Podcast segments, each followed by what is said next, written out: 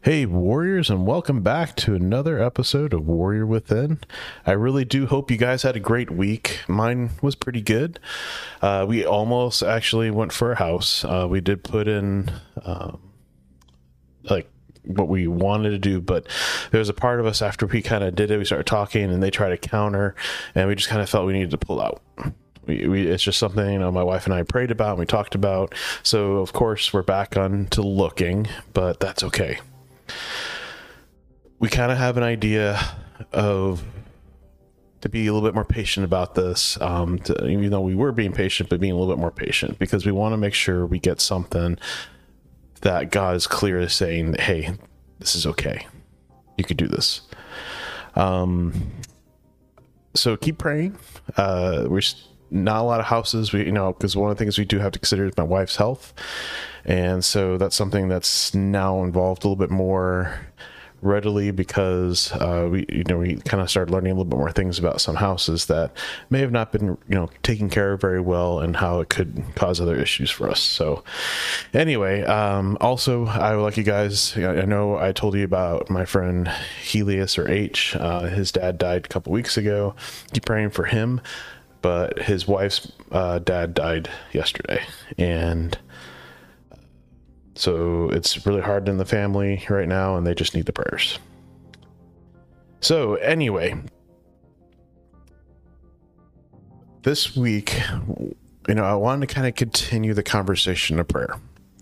But this week specifically is about a topic that is usually hard for people to grasp most of the time when we have this type of discussion is about forgiveness. But in this case i'm calling it prayer enemies. The idea behind this whole concept is the understanding of what it is that we mean by enemy. We don't really talk about how we need to be praying for our enemies. Because when we think of enemies, the first thought that people always think, and even our culture kind of describes it as people you hate. But if we were to take the Oxford definition, it says a person who, one, hates someone, two, acts or speaks against someone or something. You see, in scripture, Jesus does mention that when they say that they will hate us for being a believer, it's because they hate him. Now, we can start getting into a really deep conversation about what that really means because in scripture, we know that God hates sin. And we also know that God doesn't like wickedness. God doesn't like those that are foolish. God doesn't like. Are you seeing the trend? Okay. Understanding that what God views as things he hates, dislikes, or you know, whatever you want to call it, but it, it goes to the understanding that God hates sin. Now, the question has to go back what about our enemies? If we are considered enemies to God, are we supposed to hate our enemies? Well, before we get into the to the verses on that subject, let's clarify some thoughts. Okay. Enemies doesn't always mean hating somebody. So if I were to consider someone an enemy as someone who has one acted or spoke against me either by lying disrespecting, um, betraying, um, showing being two faced, sharing sharing like false witness against me. Any any of those that could be categorized as someone who could be considered an enemy.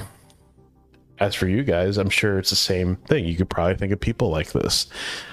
If you were bullied, you probably considered your bully an enemy. What about like you know your boss at work? You might consider an enemy. But the the loose term that I hear a lot from people because it's a loose term in the in the culture is I hate them. I hate my bo- boss. I hate my family. I hate my brother and sister. I hate I hate the word hate gets used a lot. And the thing is, you could probably justify it over and over in your head by saying the word hate because of how deeply angered, hurt, frustrated towards that person you may actually be. But we, we got to remember something. In Ephesians 6, does it not teach us in verse 12 that we're not battling them? We're battling, we're not like it says, not against the flesh, but against the spirit.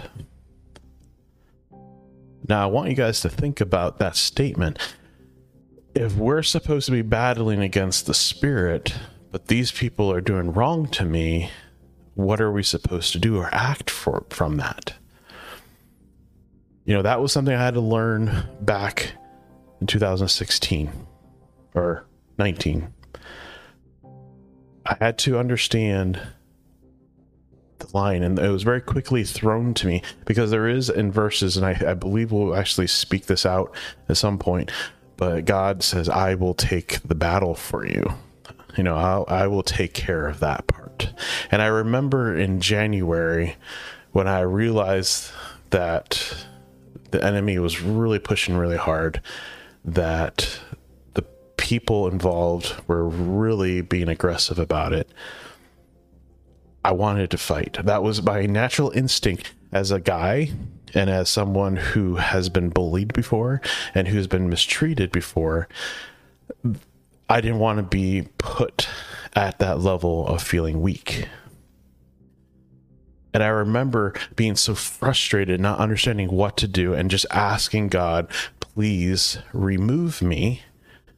Help me find another job. Can I start looking for another job? And I remember him saying, It's okay to do that. And then he said, But I will fight your battle. And I sat in my head, you know, like debating. I'm like, no, I want to fight my battle. I could speak up. I can say what I need to say. But then he said to me, Minister to those that you're ministering. I will fight your battle. Now, if you were to look at the next six months, you would, eh, from a human perspective, it doesn't look like God was fighting my battle per se, because I've had people say, it sounds like you should have said something, sounds like you were too quiet, what, whatever it may be. But in reality, from my perspective, it doesn't mean that I will not face some of that valley battle. And I think that's what makes it really hard for us to pray for our enemies. Because we think that if God's going to fight my battle, then that means I won't have to face anything. I'll be able to escape being scathed. As much as that you want to imagine that being true, that's not necessarily what's going to happen because people still make choices, people still say things, people will hurt you because they have that freedom to do so. But the cool part is you're not alone. Now, the hard part about all this conversation is that the enemy also sees what's happening and also wants to get in and wants to, you know, do anything possible to break you to not trust God, to not have faith, to think the worst, and to fall and fail. And they will pressure people to try to break you. They will use people against you and of course people will will create accusations and they make up stories and they will create lies and then they will present it to people that are easily influenced because they present a face. Those are two faced people, those are deceitful people. And sadly, what you thought was trust and what you thought was friendships and what you thought was people who cared turned to, turned to be not that because they believe the lie over what they know of you.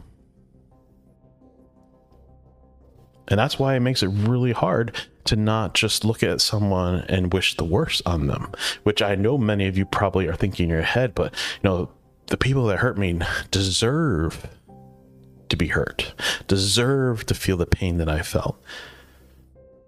And honestly, in my head, my human head is I agree with you. But what we want as humans is instant justice. Now, this makes it really hard because I don't have verses that I was talking because we've talked about this many times. Like, I don't have it set because my focus was to be more on understanding the hate and hurt that we we feel towards people. But here's the question. Remember I said in the beginning that God hates sin. This is hard to say to some people who might have never really realized this, but God hates you because of your sin unless you love Jesus. Now, I don't mean he doesn't love you because remember John 3:16, he sent his son to this world why? Because he loved you. But sin can't be with him. That means we're separated from him until we know him. And it's interesting because the verses we'll talk about in a little bit also will kind of reflect that that that picture. So, you know, we go to Matthew 5. You go to Matthew 5, verses 43 to 48. It says, You heard that it was said, You shall love your neighbor and hate your enemy. But I say to you, love your enemies and pray for those who persecute you, so that you may be sons of your Father who is in heaven. For he makes his sun rise on the evil and on the good, sends rain on the just and the unjust. For you love those who love you, what reward do you have? Do not even the tax collectors do the same? And if you greet only your brothers, what more are you doing than others? Do not even Gentiles do the same? You therefore must be perfect as your heavenly Father is perfect. This is hard because in in our minds we're like, yes, but that person is awful. Now, I will be honest with you guys. I struggled every day from January until they kicked me out. Let alone I look at it because God removed me because that's also what happened too. Every day I would go in the office, say good morning, and the people who didn't have issue would say good morning and talk to me. People who had issue would say it in a way that was degrungent. And I would talk to those that were willing to talk to me, and I go back to my office. And I want you to understand how hard it was to do that when I know that the one person was creating lies and stories to make me look bad, and yet I would go every morning, I'd walk in there as much as I didn't want to, to say good morning to them. I want you to know how, how hard it can be to do that. But here's the thought if we're supposed to pray for our enemies, love them, we got to go back and start thinking Jesus. And this is where the connection of understanding that, you know, God hates sin. We are sinners. Jesus died on the cross for us because we're sinners, forgave us, and could have hated on every single person in this world, but didn't. And instead, he took on all of our sin willingly, died on the cross,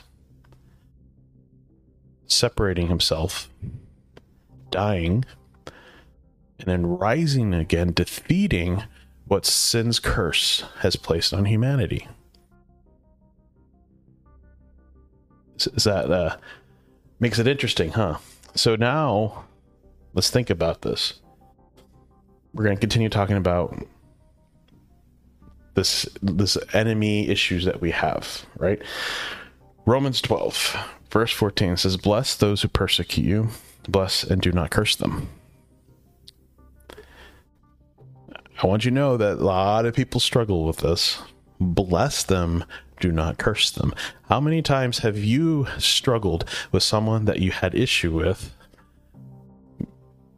Would consider them an enemy or anything else we could think of and have cursed them out. It's hard. But we're not supposed to do that.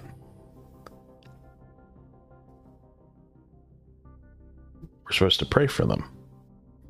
We're supposed to bless them. Verse 17 says, Repay no one for evil, but give thought to do what is honorable in the sight of all. If possible, so far as it depends on you, live peaceably with all. Which I could tell you that was very impossible to do in my situation. Beloved, never avenge yourselves, but leave it to the wrath of God, for it is written, Vengeance is mine, I will repay, says the Lord. To the contrary, if your enemy is hungry, feed them. If he is thirsty, give them something to drink. For by doing so, by, by so doing, he will heap burning coals on his head. Do not be overcome by evil, but over, overcome evil with good. It is the hardest thing in the world to show kindness to someone who is being a jerk to you, who is lying about you, who is being deceptive about you, who has abused you, and who has attacked you. Now, none of this means we're supposed to be hanging out with them. We're not supposed to be around them.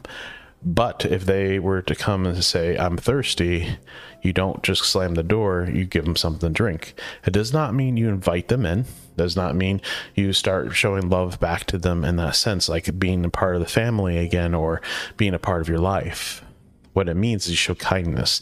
And I would be honest with you, if I was in a situation where I was abused by someone, I would not be near them at all. It would be, I'd pray for them because my hope would be that they would find Jesus and that someday they repent and someday they may even apologize to me for what they did.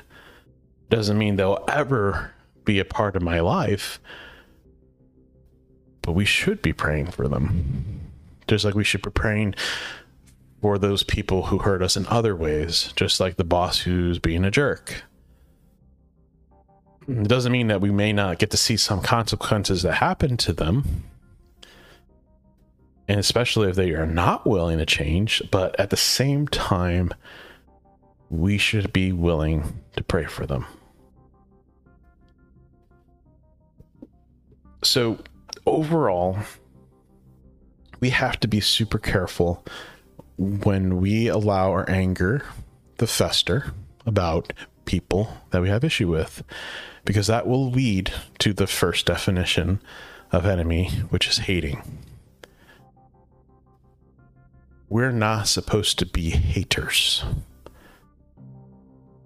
And there's sometimes where I hear, like, even in the he gets us concept, there was no teaching that we're not supposed to be hate. There was a teaching that Jesus can love those that we hate, but we're not supposed to hate at all. So the idea of getting to a point of hate means that we forgot to do some things, and that was giving God our problems, our hurt, and our pains, because we've talked about anxiety and how it affects our life and how it's connected to our life and this is why it's vital to understand the importance of praying for our enemies comes from actually seeking out God. Like last episode we talked about, to understand a better way to pray is God, knowing Him.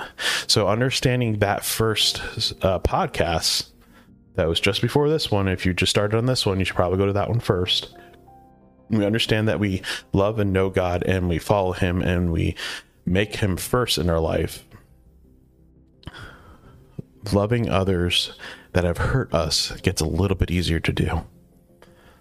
It does not mean you don't have hurt. Doesn't mean you're not sad. I mean, guys, like I struggled after all that happened. That whole six months was a nightmare, and even uh, almost two years of struggling with that.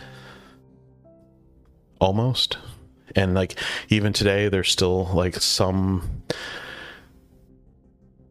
burning uh, at, there's like some burning that's still there because of things I may see or other people that may do things similar and I sit there and I go man but the question is if we focus on God do we allow it to become hate? No, we don't allow it to become hate. Because we're not supposed to be hateful. We're supposed to be praying for them and we're supposed to bless them. We're supposed to help them if they're in need. Doesn't mean they'll be your friend. Doesn't mean they'll be back in their, your life. And maybe you can have someone else be kind to them to help them as well. I mean, the thing is, what we got to understand is it's hard to do this. Trust me. I'm not saying all this as if like it's so simple for me to do. I'm not talking about this because it was easy. It was a battle. Like I told you, it took two years to get through all the emotions, the feelings, the struggles, the anxiety, the pain, the, the everything that came from that time. It still still follows, and I'm trying very hard to disconnect that so that I don't bring it into this next ministry. I don't keep bringing it into my marriage. I don't keep bringing it into other relationships that I have. Because even my wife struggles too. So I want you guys to understand this is not a one day today, bam, suddenly now you're like forgiving all your enemies. This is like you got to understand how it will affect you and it will distort your heart. It will distort your mind. It will break down, you know, the armor of God that we're supposed to be fighting against the spirit, not the flesh, because we focus so much on the flesh because we could see what is happening in the flesh and we can see how it affects us. And like recently, a friend of mine who did an essay, it takes away our peace and as our peace with God, our peace with our faith, peace with our truth in scriptures. Start stealing that away from us. And we start losing our mind all about our enemies. And I think it's even the same about how we seek or how we see Satan and his cohorts. Satan doesn't have any power God is in control. God is the one in power. But Satan wants you to think that you are alone and that the struggle that you had in the past, the enemies that you have, no one else has. There's many of us guys, I am sure, that could think of names left and right of bullies, people who abused us, people who have hurt us, people who have said nasty things, lies, whatever it may be. We could think of names. We could think of times of being betrayed. But if they're still holding on to you by what they've done, you are stuck in a rut. Until we can understand to pray more for those that have hurt us in hopes that they find redemption, in hopes that they'll find repentance, in hopes that they'll make things right, in hopes they'll focus on God and be all for Him and and not for themselves. It's going to be really hard because uh, that situation is going to pull you down. It's going to hurt your relationship. It's going to drive you away from people that maybe you're supposed to be towards because of what happened to you makes you doubt a friendship, doubts a, a maybe a chance of a relationship of someone you want to marry. And even if you are married, it may be affecting it, and even now. Remember, we've talked about anger and bitterness and hate and how it does affect, and how I told you we start building a shield that's called pride, and that pride starts blocking away any chances of truth to come in correctly because we start to, it comes in, and that pride distorts it because we have been hurt. So we distort it to fit what we want as the answer. We're going to take a really quick break because I can keep on going on this. See you after. Making everyone happy on vacation isn't easy, but you know what is? Going to Aruba. All you have to do is walk out your door to find pristine pools, relaxing white sand beaches, and an island teeming with outdoor activities that'll put a smile on any face. You won't just feel great, you'll all feel great, filled with a calmer, more peaceful vibe that radiates Aruba's warmth. And the best part is, it never fades. That's the Aruba effect. Plan your family trip at aruba.com.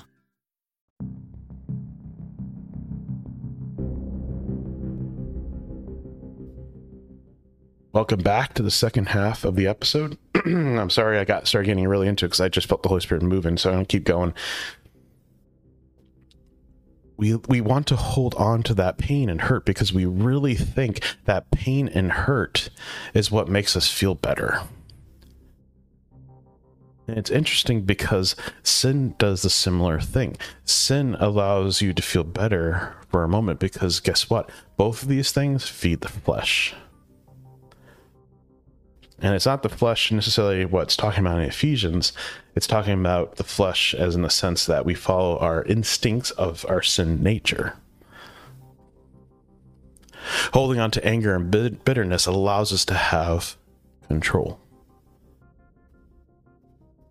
And we're never at peace. We never can understand love correctly. We start losing understanding of self control Anybody seen the connection to fruits of the spirit? You see, that's where we start losing that because remember, we talked about how the sword is the evident of the fruits of the spirit because the sword is of the Holy Spirit. And there's different techniques. If you're wondering what I'm talking about, you can go to the series from back last summer on the arm, uh, armor of God that I talked about, it has like techniques. And so if we're fruit of our spirit is not showing any of those qualities, that means that we don't even have a sword out protecting ourselves, whether defensively or offensively. You seeing that connection? So our enemies are still winning the fight because one, and this is the scary word, we haven't forgiven them. Two, we haven't let go of what they've done to us. And three, we haven't surrendered it to God. Let me repeat that. One, we haven't forgiven. Two, we're still holding on to what they've done. And three, we've never surrendered it to God. Is really hard to let God move in your life to help you, to show you what it means to live a life where you don't have to allow that hurt and pain to control you. It is really hard to think about forgiving someone who uh, physically abused you. It is really hard to not want to see those who lied or false witnessed you or believed others because they wanted to versus actually knowing you and not even thinking about the fact that maybe these other people were lying or using a scenario that they just decided not to add the rest of the information to create the agenda that they were hoping for. And and then we can even think about those that bullied us and who could still be bullying because you might have a bully in your job. It could be your boss. It could be the guy or gal who's sitting right next to you we it, this is like a hard thing to grasp. You know, forgiving them is different. You know, one of the things that could be possible is uh, you buy him a cup of coffee. I say, you know, I just noticed, you know, would you like to get a cup of coffee? Well, I wouldn't say a guy to a girl because that can look bad, especially with an enemy, but another dude, you, you never know. Because here's the key thing one of the things that we always forget about people that we have battle against or enemies or whatever you want to call them is they also have struggle. They also have their battles that they're facing from their past, and guess what? You get to be the frontline joke for them. They hurt you because they're hurting, or they were abused, or they had stuff happen to them when they're growing up. And this is how they are reacting. This is how they're doing it. The, the, the part about it that you need to understand is that it's wrong what they're doing. So I'm not saying it's okay for them to act this way. They're wrong. But no one told them how to do things right. Other times it's just because they rather obey their flesh 100% because they want what they want. They have their agenda for what they want for their agenda. People are hungry for power, control, for money, to feel special. And sometimes that's what they only want. And sometimes they may not even realize they want it until they start being given it and they fall into the temptation. They start tasting a little bit of what is offered and they want more of it. Why? Because that's how the flesh works.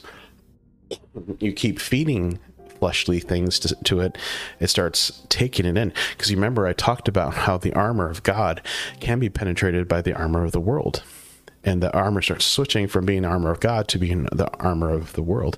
And it's starting to not only feed just that one armor, starts feeding the other parts of the armor, and those start getting affected. Just like I said, it like affecting your belt. Your belt can be the belt of truth, but you start feeding it the lies of the world, and it starts acting like the world. Guess what? All the parts of the other armor start changing. Instead of holding on to the solid truth, we start allowing these so-called other truths to dictate what it is. And now, uh, suddenly, we see what we're seeing: progressive movements, uh, acceptance of this ideology, New Age, mixing into our church. Sorry, my throat's getting a little dry. Let me drink real quick.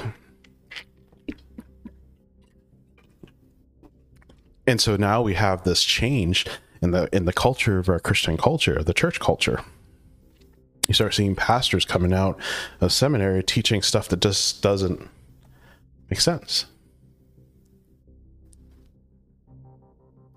You see, this is the whole point. We have to be super careful because this is how it is. First John 4:20 says, "If anyone says I love God and hates his brother, he is a liar, for he who does not love his brother whom he cannot he can see or yeah, whom he has seen cannot love God whom he has not seen. See, the understanding is the enemy wants you to hate your brother, wants you to not want you to see God at all through this. Like, hey, that person hurt you, horrible. Don't forgive them. They owe you.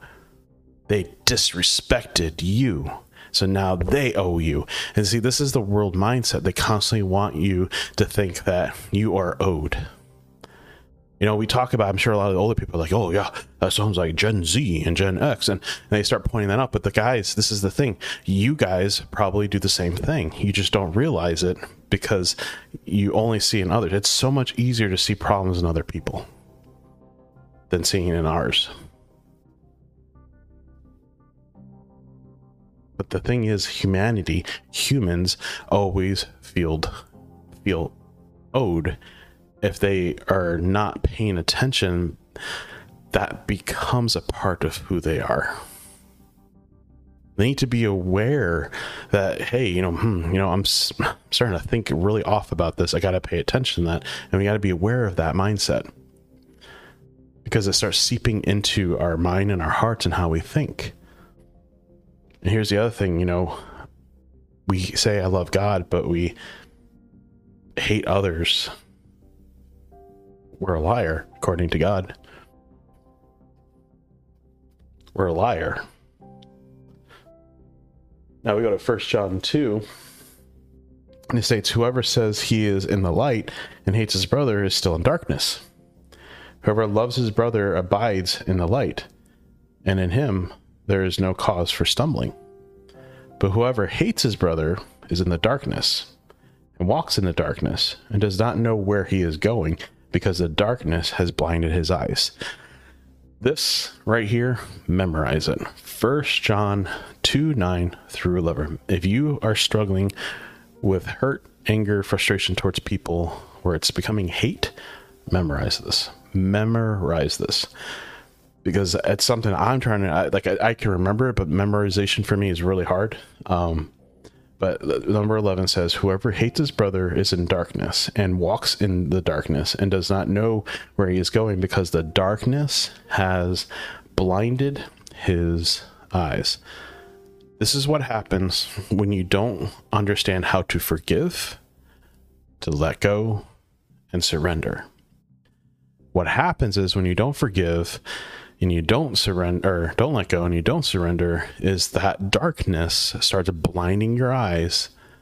And remember I talked about earlier affecting your relationships with friends, relationship with your wife, relationship with the girl you might be dating, starts affecting the relationship of other people, your boss, people you work with. It starts blinding you to the truth because your anger and hate is what you see. You know, that red Red Bull minded concept, you know, when they say, don't ever wave anything right in front of a bull, it charges. Well, guess what? All you see is red in this case blindness in other words like it's a dark room you can't see anything but you are moving around as if you can and what happens when you're in the dark when you're in a room that you can't see that's pitch black you start bumping into everything running into everything hitting everything stubbing your toe breaking your toe falling over getting hurt. And if you have people who are following you, like your wife, your family, your business, fellow students, sports, if you're fumbling in the dark, what do you think is starting to happen to those relationships and those that follow you?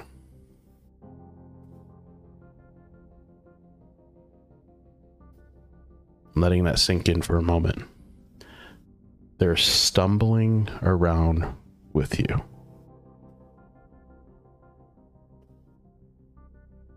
It is really hard because sometimes we don't realize that other people are struggling. People that have hurt us are struggling. You know, I think of the movie Up, the grumpy old man concept